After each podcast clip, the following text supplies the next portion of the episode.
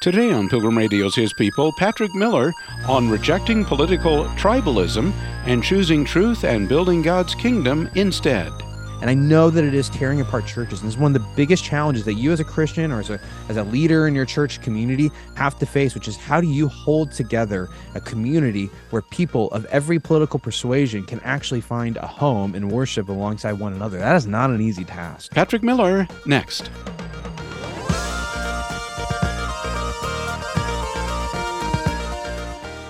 Missouri pastor Patrick Miller says tribalism is taking a toll on families, friendships, and churches. There is a way out, though, by choosing Jesus' path of truth and love over tribalism and fear. This hopeful message is found in the new book, Truth Over Tribe pledging allegiance to the lamb, not the donkey or the elephant. Patrick Miller is a pastor at The Crossing, and he wrote the book with Keith Simon, the co lead teaching pastor of the church. Pastor Miller, to lay the foundation, why did you and Pastor Simon write Truth Over Tribe? The truth is that we're both recovering tribalists. Mm. Keith and I, my co author, we come from different sides of the political aisle and we love to tell our story. So, back in the early 90s, uh, some of your listeners might remember that Republicans won the House for the first time in something like 30 years. And Keith was a big time Republican. And when this happened, he took his shirt off, spun it around his head, and ran around his backyard. so that shows you where he was at. And, yeah. and, I was I was very similar, although I honestly came at things from the left. I remember when I was in college, Barack Obama came to visit my college campus. I went with a number of friends, and I was so full of hope and excitement for what he was going to do for our country and our nation. But what both Keith and I found out was that our expectations, our hopes were misplaced, that the promises politicians make, even if they're done in good faith with the best intents, um, rarely end up panning out. And that Jesus has a bigger, better vision for our life together and for our world than any politician can have. And here's the best part he has the power to do it. And so we've had to go through a long, slow process of figuring out what it looks like to put Jesus ahead of our political allegiances when you talk about tribe, at least the application that you're using here in your book, Truth Over Tribe, you're talking primarily about the political tribe? Yeah, you know, I, I, think that we can have lots of different tribes. You know, um, in the past, a, a, lot of people have identified based on their ethnic tribe. Uh, they felt a strong allegiance if you were white to fellow white people, if you were black to fellow black people, and of course that still happens today. But mm-hmm. these days, it seems as though the world is becoming increasingly political. There's hardly a topic about which people on different sides of the political aisle don't disagree. they can't agree on anything, and increasingly, it seems as though our views on whatever topic we're talking about aren't shaped by the fact that we've thought deeply about them or by the fact that we're Christians walking with Jesus, which would mean, hey, Jesus, what do you say about this topic? They seem to be shaped increasingly by our political tribe. And whether it's uh, us listening to the words of the New York Times or whatever source you're coming from, oftentimes those talking heads, those pundits, they are the ones that are shaping our politics uh, more than Jesus is. And it's because, again, we're, we're locked into the tribe of the elephant or the tribe of the donkey. Can you define for us? Uh, what, what, uh, you you kind of given some examples, but do you have a kind of a you and uh, Pastor Simon have a working definition for what a tribe is? One of the first questions we were asked, we were interviewed early on, and we realized in our book we did not actually define oh. tribalism. And I'm, in one way, I don't think you need to because most people don't want to be tribalistic and most people don't even see themselves as being tribal. But there's a number of ways you could define it. Um, uh, the way we tend to use it is anytime you find yourself in a mentality or in a mindset where you have a us versus them attitude. Uh, anytime you find yourself in a place where you're susceptible to groupthink, I believe what I believe about this topic because this is what all of my friends believe. Anytime you're in a position where you meet someone and they tell you something about themselves and that automatically automatically makes you distrust them. You're not a good person or you're not a reliable person.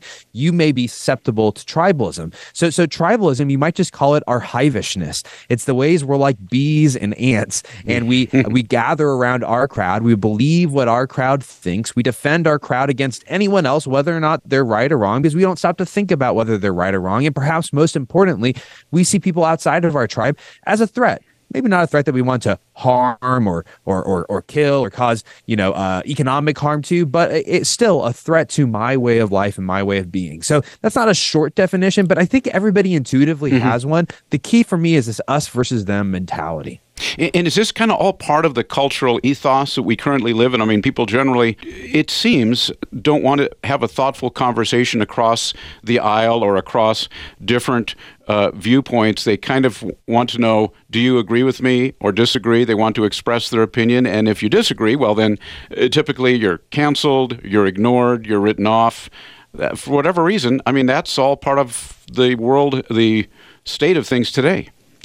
Yeah, I, I, think it's become the norm. And, and, you know, different ages will be more or less tribalistic, and they'll be tribalistic in different ways. But again, today the, the issue seems to be politics. Let's just stop and think about um, our politicians work, working in Washington. Now, obviously, there's some some great, fantastic, wonderful people working in Washington D.C. Mm-hmm. But many of the most famous, many of the most well known, they use their position in the institution that they're serving in, whether that's the the Senate or the presidency or the House of Representatives.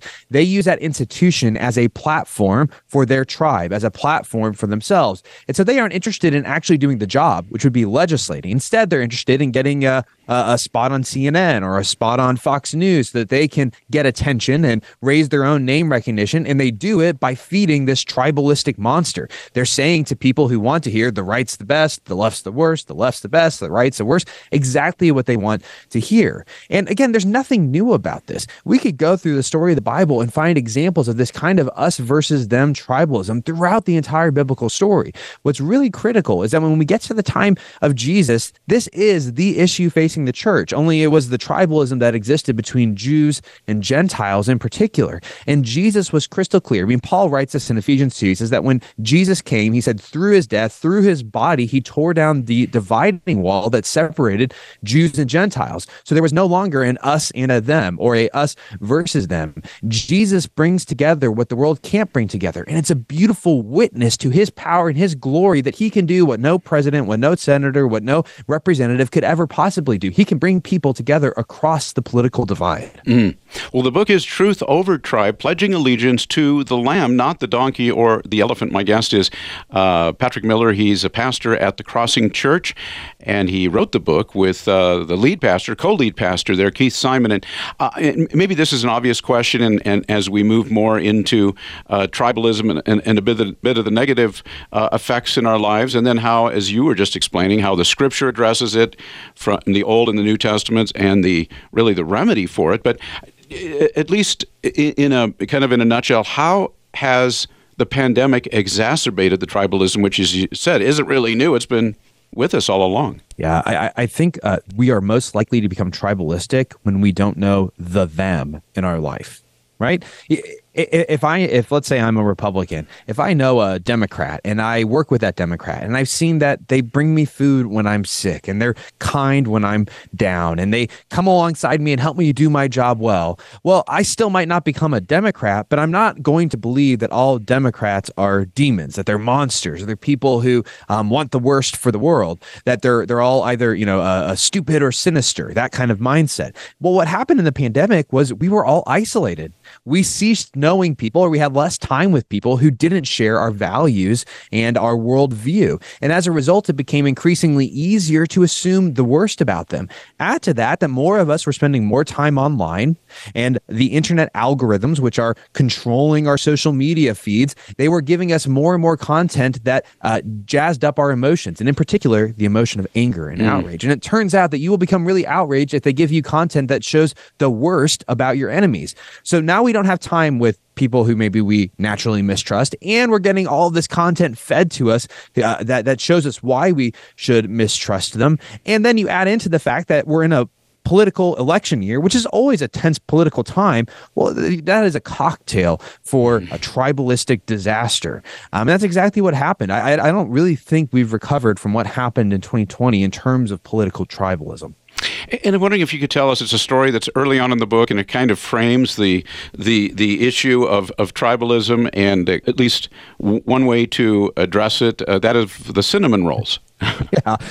So back in 2019, my co-author Keith Simon he preached a sermon. We were going through the book of Genesis, and we got to Genesis 1 27 to 29, which says that God made humanity in his image, male and female, he made them. And so Keith preached a sermon that uh, there really are only two immutable genders.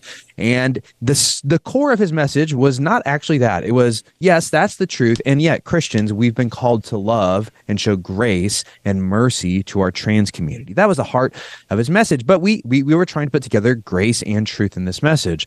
Well, that caused a, a lot of uh, heartache and a lot of frustration and suffering uh, and anger in our community at the time. Uh, and again, this is right before the pandemic. It's October of 2019. So the pandemic rolls around, and there's a there's a local uh, bakery that makes amazing cinnamon rolls. And here's the best part about them, though: they hire almost exclusively people with disabilities. Now, the hmm. problem was with the pandemic happening, they thought that they were going to have to lay a bunch of people off because no one's buying cinnamon rolls when there's a pandemic. And so we came up with this crazy idea at our church. So what if we just got a big donation and we just started buying as many cinnamon rolls from them as possible so that they could stay in business and people wouldn't lose their jobs. Mm-hmm. And when you have that many cinnamon rolls, you have a question. Who do I send the cinnamon rolls to? And we decided that we would send them to teachers because at the time teachers were having, I mean, they had a very hard job. They never taught online before. How do you do this? Yeah. And so we started sending off those cinnamon rolls to teachers and it's going great. They're going online saying, Hey, thanks so much. This is amazing. We're saying, No, thanks to you for what you're doing during this. Lots of good, positive feelings until the cinnamon rolls got canceled because one uh, one principal, a middle school principal, uh, sent Keith an email and said, uh, "While I appreciate the gift, uh, I understand that the crossing holds transphobic views, and we can't receive cinnamon rolls from someone who's transphobic like the crossing is. Now, me personally, I would take a cinnamon roll from the devil because I love them so much. But yeah. apparently, uh, he felt that uh, accepting the cinnamon rolls would compromise his integrity.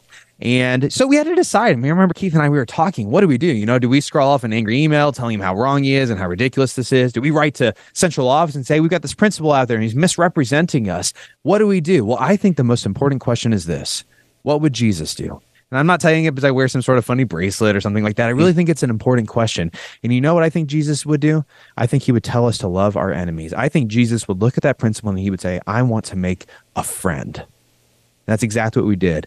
We said, we're not going to try to win an argument. We're going to make a friend. So we invited him out for uh, pizza. Maybe he's not a dessert guy. Maybe that's why he didn't like the cinnamon rolls. and we ended up grabbing pizza together.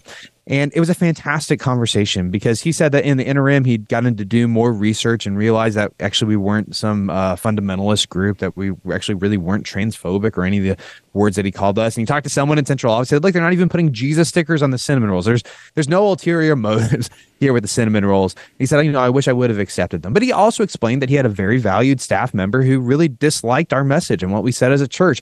And he was trying to defend that staff member. And we said, okay, that makes sense. You know, that's that's what we would want to do too. We'd want to defend our own staff member. And, and so we came to ask each other questions and listen to one another and see the humanity in the other person. And we walked away from that and we said, you know what, isn't that the kind of community you want to be a part of? one where we can find common ground, one where we can assume the best, one where we can ask questions and listen more than we speak. And when we did that with him, and when we did that with everybody who didn't like that sermon, we come with pen and paper and say, You tell us everything you want us to know. And we wouldn't try to defend ourselves. We just write down their notes. When you have that kind of attitude, you will watch tribalistic boundaries crumble over time. And one question people will ask me is they'll say, Well, are you saying that tribalism is always wrong? And, and I say, Well, no. Um, I don't think that tribalism is necessarily wrong. I think God designed us to be communal creatures. And so the tribalistic desires we have innately um, to, to, to band with one another, to do good things with one another, to help one another, that's actually the positive side of tribalism. The problem is that sin turns that dark. Mm-hmm. Sin turns it into a, again, that us versus them mentality. And when Jesus comes along, he actually comes along to establish a new tribe. But what's wild about his tribe is that it breaks the rules of every other tribe. Every other tribe sets boundary lines. This is who's in and this is who's out. This is who can be in the club and this is who can't be in the club. These are the people we like. These are people we don't. And Jesus says, nope, not not not in my tribe. Everybody, without exception, is welcome to come and be a part of my tribe if they want to. So he doesn't set boundaries. But it's not just that. Normal tribes, they see other tribes as a threat. And so they want to sometimes do harm towards them or at least stop them from having as much good as they have. And Jesus calls his tribe to love the other tribe, to love their enemies, to put their needs first. So it's like an anti tribe tribe. It's a tribe that says everybody is welcome and we're for you if you're not with us.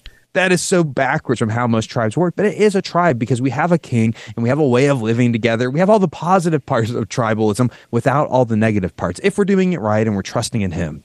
How does that inform, at least within the church, within bodies of believers uh, and more broadly the Christian community, how we interact with those that may be in completely different places from us, say politically. Well, I think the first way it changes things for you is that you realize that truly you once were lost and you now are found. And so when you meet someone who's not inside, again, it's about which tribe's the most important. If your political tribe is sitting in the foreground, you will never be able to be in a small group with someone who's on the other political side. You will never be able, you will likely never invite someone to church um, and have them accept who's who's in a different political party than you. If the, if your political party is your most important tribe, you're, you're you're not going to be able to put Jesus into the foreground. But when you have Jesus in the foreground, you'll find it rather easy to talk with someone on the other political side because rather than being the one who has to answer all the questions and win an argument, you're there to win a friend because you want to win them into the kingdom. You have a different goal in mind. And so you'll ask questions and you'll try to understand why do they believe what they believe? What's happened in their life that's led them to the positions that they hold? And you might actually learn something new. I'm not saying that you're going to change your mind, but if you have a open mindset of asking questions and listening, you will be amazed if you do that for long enough what they start asking you. And instead of talking about your politics and your political interests, what if you start talking about Jesus? What if you start talking about his kingdom? What if you started talking about his love and his mercy and his grace in a way that attracted that person to him? And you didn't create an obstruction for them to know Jesus and say, well, if you're going to come to church, you're really going to need to put down the Republican flag or the Democrat flag or whatever else it is that you're bringing in. You say, no, you, you can come as you are to him because this is a tribe for anyone and everyone. Eh, you're encouraging, too, you and uh, Pastor Simon, in your book, Truth Over Tribe, you encourage us, and you were really just doing that there, to uh, cross tribal lines. Uh, as you say, it's, it's, not that the, necessarily the idea of tribe, because there's so many different ones, is going to go away, but having that mindset of following Jesus first and uh, crossing tribal lines. Um, yeah. That's kind of novel for a lot of people, maybe especially these days, right? Oh, it really is back in September, uh, Keith and I had this wonky idea. We thought, well, what if we gave everybody in our church five dollar gift cards uh, to a local coffee shop? And we said, here's the only rule: if you take one, uh, the only rule is you have to take someone out who's not in your tribe. Maybe it's a different age group. Maybe they're a different ethnicity. Mm. Maybe they're a different socioeconomic bracket. Maybe they're a different political persuasion. The only rule is you have to take out someone from a different tribe. Second rule is you only ask questions.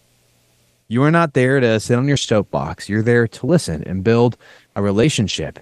And what we saw come out of that was beautiful because when you're willing to cross tribal lines and ask someone questions, they feel dignified because you are. You are dignifying the fact that they are made in the image of God, that they can think, that they can come to conclusions. And I think that's what builds bridges to invite people into the kingdom of Jesus. And I, I think the alternative is is is is rather hopeless you know because if you won't tr- cross those tribal lines then, then then who who will reach these people who's going to say hey come be a part of what we're doing hey come and meet jesus I think you mentioned in your book that uh, your church, the crossing there in Columbia, Missouri, is Columbia. I, am not familiar with it, but you say that it is uh, largely kind of a progressive community. So your church, mm-hmm. by definition, has kind of both of those tribes, those Christian tribes. Can you talk about that and how your how your church yeah so when we started the when we started the crossing in 2000 um, uh, columbia is a blue dot in a red state. So we're a college town so the you know the city itself is uh, largely left leaning, um, but the county and its environs are all right leaning. And that meant that when you came to church, you really couldn't assume that the person sitting down, you know, the pew or the aisle from you uh, was in your political party. When you went to a small group, you couldn't really assume that they voted for the same person that you voted for. And I think that was beautiful. You know, again, in the book of Ephesians, Paul talks about how we um, witness uh, to, to, to the failure of the demonic powers and principalities principalities. One of the ways we do it is by looking different than them because the demonic powers and principalities, they know how to how to rev up tribalism. They know how to get people who all see the world the same way to to like each other and hate everybody else. They know how to do that. What they can't do is bring people together who are different. And so that's what we saw in our community is that we were able to bring people together. Now I will say this, since 2016 and especially 2020, it has become increasingly hard to do that. And I know that's not just true inside the church. It's probably true inside of your family. I have a good friend who for years would go and uh, they do a little family reunion. And it wasn't her family, it was her spouse's family. Uh, but this family reunion, it was, I think, 30 years. They'd have about 100 people mm. every single time. So this is obviously a family that really likes each other. However, uh, down the line um, in 2016, someone got up and very loudly started announcing that they were voting for Donald Trump. And someone else got up and started very loudly arguing that they would never vote for Donald Trump. And I can't believe that you would do that. And maybe the argument would have died, except for Facebook, because they had a Facebook group for their family. And they kept the argument going on there. And it got meaner and meaner and meaner to the point that when uh, one person in one of the tribes um, died, it was a father, he was a father, young father, he died of uh, rare cancer people boycotted his wedding and his family because of who he voted for. And oh. then later on, the opposite happened. The other tribe did the exact same thing. There was a there was a wedding that came along, and they only invited along the family members who agreed with them. Is that yeah. the kind of family you want to be in? I mean, this stuff can rip apart close families that have been doing, you know, family reunions for 30 years with 100 people. If it can tear apart people like that, you better believe that it can tear apart the church. And I know that it is tearing apart churches. And this is one of the biggest challenges that you as a Christian or as a, as a leader in your church community have to face, which is how do you hold together a community where people of every political persuasion can actually find a home and worship alongside one another? That is not an easy task. Well, what would be the keys uh, for that, uh, Pastor Miller? Yeah, I, I we, we, we've done a number of things that I think have helped us tremendously. Um, the first is with much sadness, we've, we've simply had to become okay with the extreme wings of our church. The people who do ultimately, I don't know if they would put it this way, but who have pledged allegiance to the Lamb sorry, who pledged allegiance to the donkey or the elephant, and the lamb comes second or third mm. further down the line. Those people have left our churches, um, and they've gone to churches. Maybe they, maybe that church has a rainbow flag out front. Maybe the other church has a MAGA flag out front. I don't know. They've found other churches with people who want to um, mix their Christianity with their political ideology. Um, but what we've tried to do is put in the foreground those are those are important things. They're not not things that aren't valuable but what's far more important is your allegiance to jesus. And i think what that often looks like is a willingness if you're a christian leader to push on both sides. If you look through your sermons and you have done nothing to push on the other side of the political aisle, which might be because everybody in your church is already on one side, I would really challenge you. Find some way to push even just a little bit mm-hmm. on the political idols of everybody inside your church. And so we do that very carefully. We we, we will take um, throw punches at both sides. Um, on the other end of things, I will say this: there's a lot of pastors who are going to hear this and they're going to think, ah, see, this is why we don't talk about anything political, anything controversial in church. We just got to talk about the gospel. And I used to be a pastor who thought a lot like that. Let's not distract people with this stuff. The problem is that Jesus called us to love our neighbors, and the political process is part of how we love our neighbors. And so, what I want to say to people like that is realize it, Jesus has his own politic. I don't mean that he's partisan. He's not picking partisan sides. What I mean is that Jesus has a way of organizing our collective life together how we deal with wrongdoing, how we forgive and respond to sin, how we organize marriages and families and sex. Jesus has a politic, and we need to be faithful to that and put that in the foreground. And so, if you can train your people in Jesus's politic, you will just find over time they begin to uh, become less interested in their partisan identity. And so that's that's challenging because it does mean talking about controversial issues, but you're not talking about them uh, from a partisan perspective. Now go out and vote for this person or and see this is our party this is why we're right you're talking about them from a kingdom perspective saying this is how we do community together inside of the kingdom inside of the church and, and doing that's really helpful because if you don't do it someone else will if you don't do it, it'll be cable news that does it. If you don't do it, it'll be social media that does it. If you don't do it, it'll be news media that does it. And so those are the two things I think we've really had to work hard at in our church is discipling people inside of that um, politic and helping them to live it out in their life together. Well, the book is Truth Over Tribe, Pledging Allegiance to the Lamb, not the donkey or the elephant. My guest is Patrick Miller. He's Director of Digital Ministries at the Crossing Church in Columbia, Missouri. He co wrote the book with the co lead pastor of the Crossing, Keith Simon. And in terms of the, the whole political uh, issue, the um, politics, trying to decide how to vote and all of that. Obviously, we whether you're on the left or the right, you're trying to determine it based upon how you see the Scripture, how you see Jesus teaching, and and all of that. And yet, at the same time, as we make those those decisions, you're. Do I understand you to say that uh, it has to do with our attitude toward those that disagree and how we interact with them, listening, kindness yeah. Gentleness generosity even. Yeah you know I, I think when i talk about the politic of jesus for the average american the most political thing we do that or the most political thing we think we do is voting. Now that's something we might do you know two or three times a year depending on how active of a voter you are and what state you're in. Um, and we think about that. That's when I'm doing my political thing because most of us aren't serving in political office. We're, we're, we're not uh, civil servants or anything like that. Um, but I'd really actually want to flip the script a little bit and say, actually, that's not the most political thing you do. Actually, while it's important, it might be one of the least important political things you do.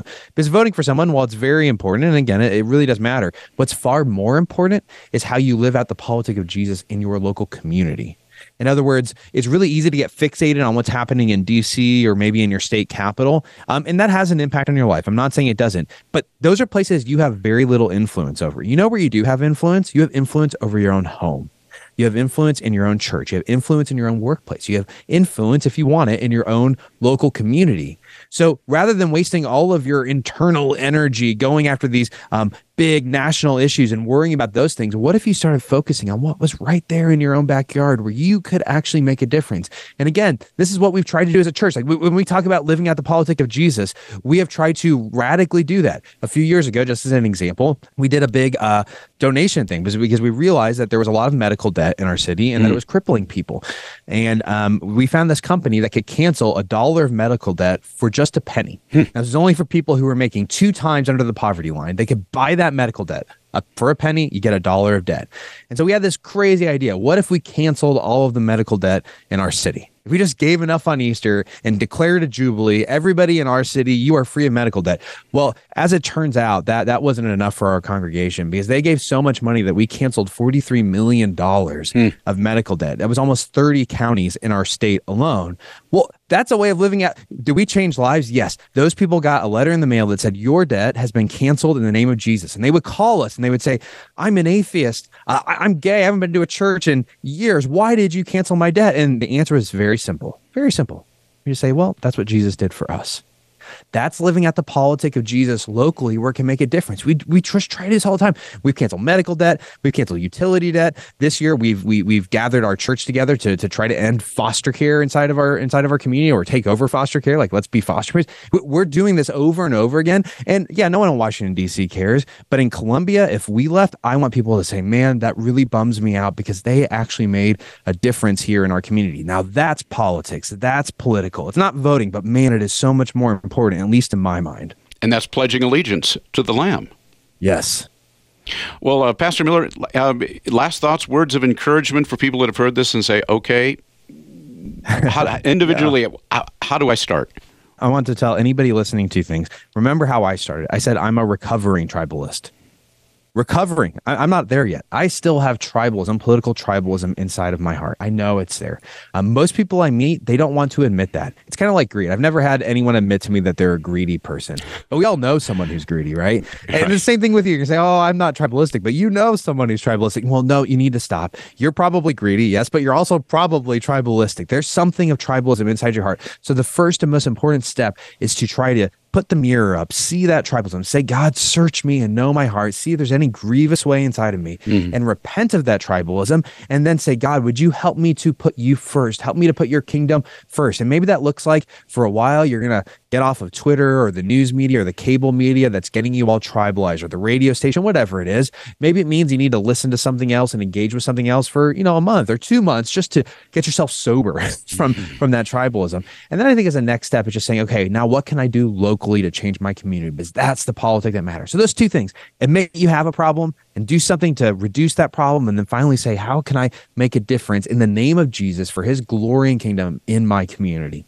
You've been listening to His People on Pilgrim Radio. Many thanks to our guest, Patrick Miller, a pastor at The Crossing in Missouri and co author along with Keith Simon of the book Truth Over Tribe, pledging allegiance to the lamb, not the donkey or the elephant. Coming up on tomorrow's program, it's David Roach on how some are trying to revive shrinking church congregations. Churches of every denomination are closing, uh, liberal and conservative. We can look at the denominational statistics and see that more progressive denominations tend to be bleeding members more quickly than more conservative denominations. But they're closing all across the spectrum. The difference really comes in when we ask, what are the closing churches or declining churches doing with their buildings? That's tomorrow at the same time, right here on His People. Thanks for listening.